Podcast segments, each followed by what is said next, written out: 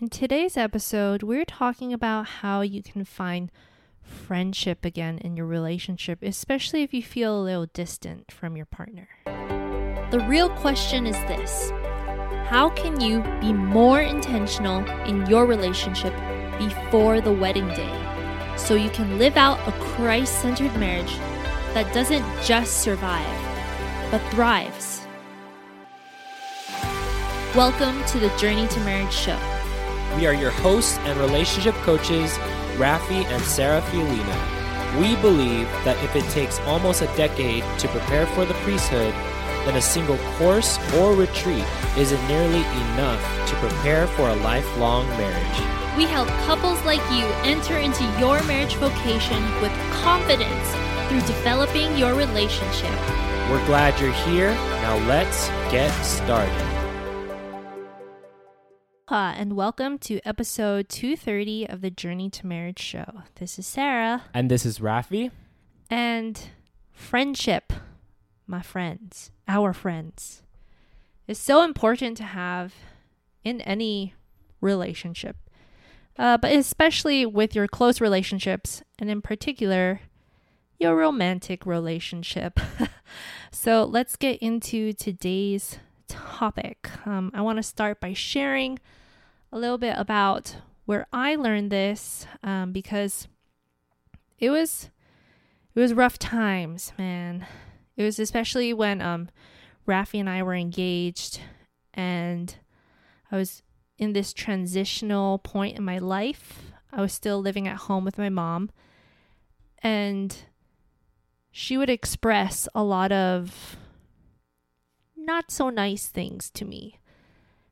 And I felt like she was very critical and we were very close. We're we're still close now, but at the time there was kind of a disconnect. And I would be crying all the time. I felt like nothing I did was right. Or that the things that I did do right weren't outweighing the negative, the negatives that she was expressing to me. And this was rough. This was really a rough time for me because she was just picking on the flaws and no praise until we reached like a huge blow up point where I'd be crying and then she would try to console me and then say, like, oh, but I appreciate you for this. I love you and whatnot. And in that moment, you know, when you're crying because you hear all these negative things, hearing those positive things in that time of stress and sorrow is it just doesn't come off well um, as you as the person would want it to. Um, but I know for Rafi, he he has his own story to share about just like struggling with um, what he knew in his family growing up and having strict parents, and how it affected his intimate relationships later on.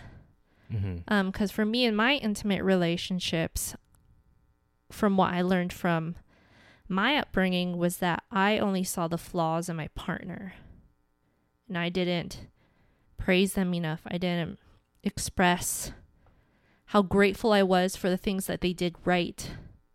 I would just pick on the flaws and be like, well, you're not changing, so I'm out. We're Mhm. breaking up. I'm done. Um, but what about what about you, Rafi? Like in your intimate relationships, how did how did your upbringings translate to your intimate relationships? Since I had strict parents, like they were never open to my ideas, so that's how it that's how what I learned with my my relationships. I was never open to new ideas, new ways of doing things and that's why we just kept getting into different types of conflict and it was really it was really difficult and I think when like early on in our relationship, we never really had that. It kind of just starting to it just started to build like throughout like the time being together Mm-hmm. because early in our relationship we had this friendship aspect and we weren't having conflicts around these different things but i guess through time we've lost that friendship aspect So we always got into arguments. We were always like berating each other, criticizing each other, and doing the things that I've learned from my own parents whenever like I didn't live up to their expectations for me.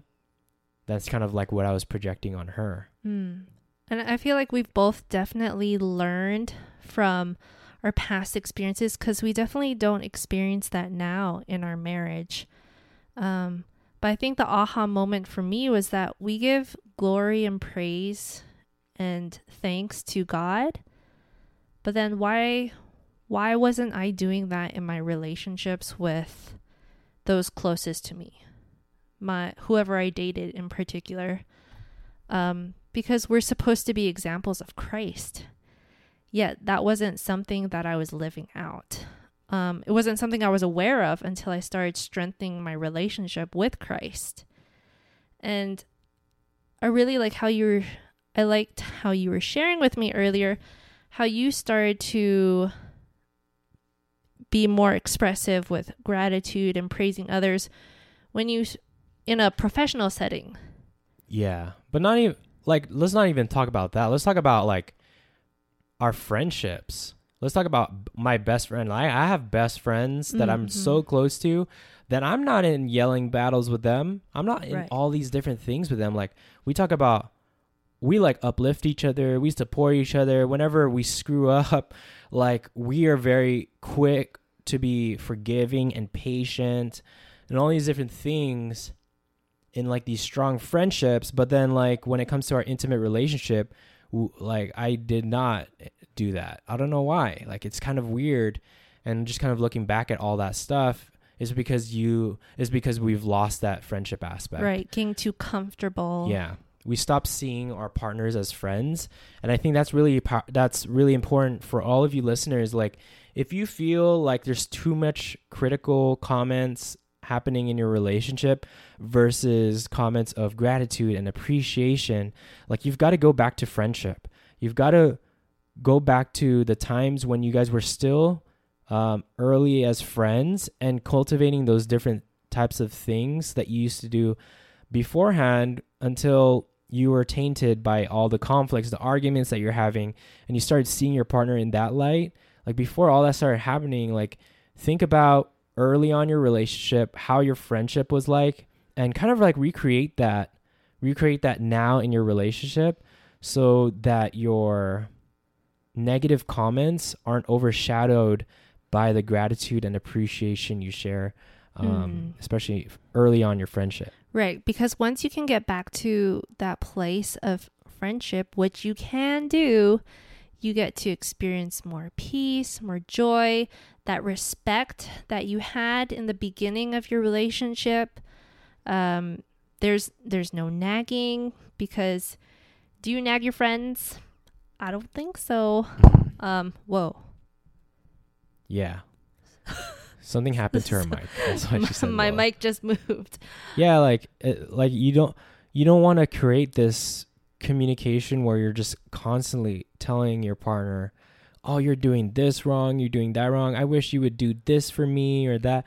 Like a relationship doesn't thrive in a demand foundation, right? It it thrives when you give each other the freedom to act, to do, to love, just like what we do in our own friendships, our best friendships. Like we give our best friends the autonomy, the freedom, the trust, all these different things. Like we we um we express gratitude and appreciation. We we uplift our best friends whenever whenever we feel like it because that's just like how it's just very natural to us and I think that's really important for all of you guys to to think about when you're trying when you're in this state of your relationship where it's just too much like negative negative interaction. There's this mm.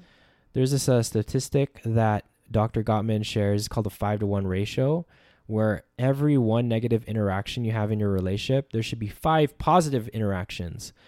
So, you like at the end of the day, like a good, healthy, thriving relationship should have more conversations of showing appreciation, showing mm-hmm. admiration, and cultivate that cultivating that versus the criticism and all the things that we tend to lean towards. Right. So you want to make sure that you guys are able to share not just the bad, not just the criticisms, but also the good, that praise and gratitude, expressing those. You don't want to just wait until it's like the big wow moment, like your anniversary. You don't want to wait for that day to just express all the good things.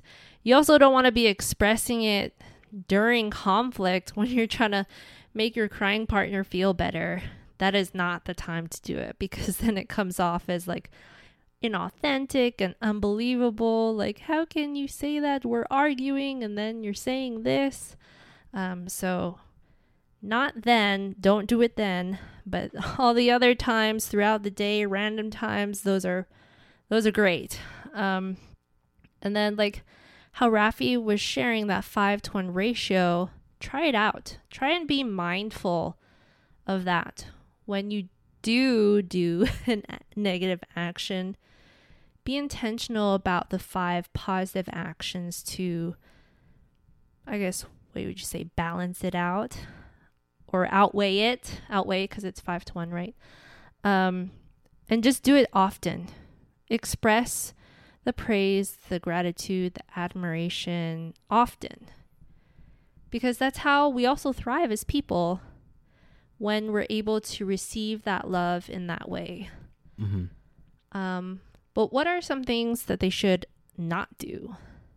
I think we kind of already talked about that, like criticizing, always pointing out the blame, and all these different things. Again, just reiterating, it's always good to to share more. Like speak to your partner the way you would speak to them as their best as your best friend. Like if you really want to cultivate that again in your relationship, you got to go back to friendship. Start speaking to your partner like you're early in your friendship stages. Like figure those things out and that's the foundation to build upon going throughout your dating stage, your engaged stage, your marriage stage, always seeing yourselves as friends before anything else. So hopefully you got some value from this episode. And if you desire to master this area of conflict, we are doing a workshop on this because the reason why most couples get into these unmanageable conflicts and escalating and all these different things is because they've lost this friendship aspect. And in this workshop, we're going to teach you ways to rekindle that that type of connection, that type of friendship and resolve conflict the right way versus the wrong way, of course. Um, something that you're probably tired of. And if that's something you want to learn, go to holycouplesworkshop.com, grab your spot because it is happening in a few days from now. We don't want you to miss out. All right, with that being said, uh, praying for all of you holy couples on your journey to marriage. Take care and God bless. Bye. We hope you enjoyed this episode. If you haven't already, subscribe to our podcast so you can get notifications of future episodes. Secondly, would you mind doing us a huge favor? If you received value from today's episode, please share it with your friends. Then, please rate and review our show on Apple Podcasts. We'd love to hear from you, and this will also help us reach more couples preparing for the vocation of marriage. And lastly, if you want to go deeper with your life, spiritual, and relationship development, go to journeytomarriage.com slash resources to see a list of tools we personally recommend for your journey to marriage. Until, next time, future spouses.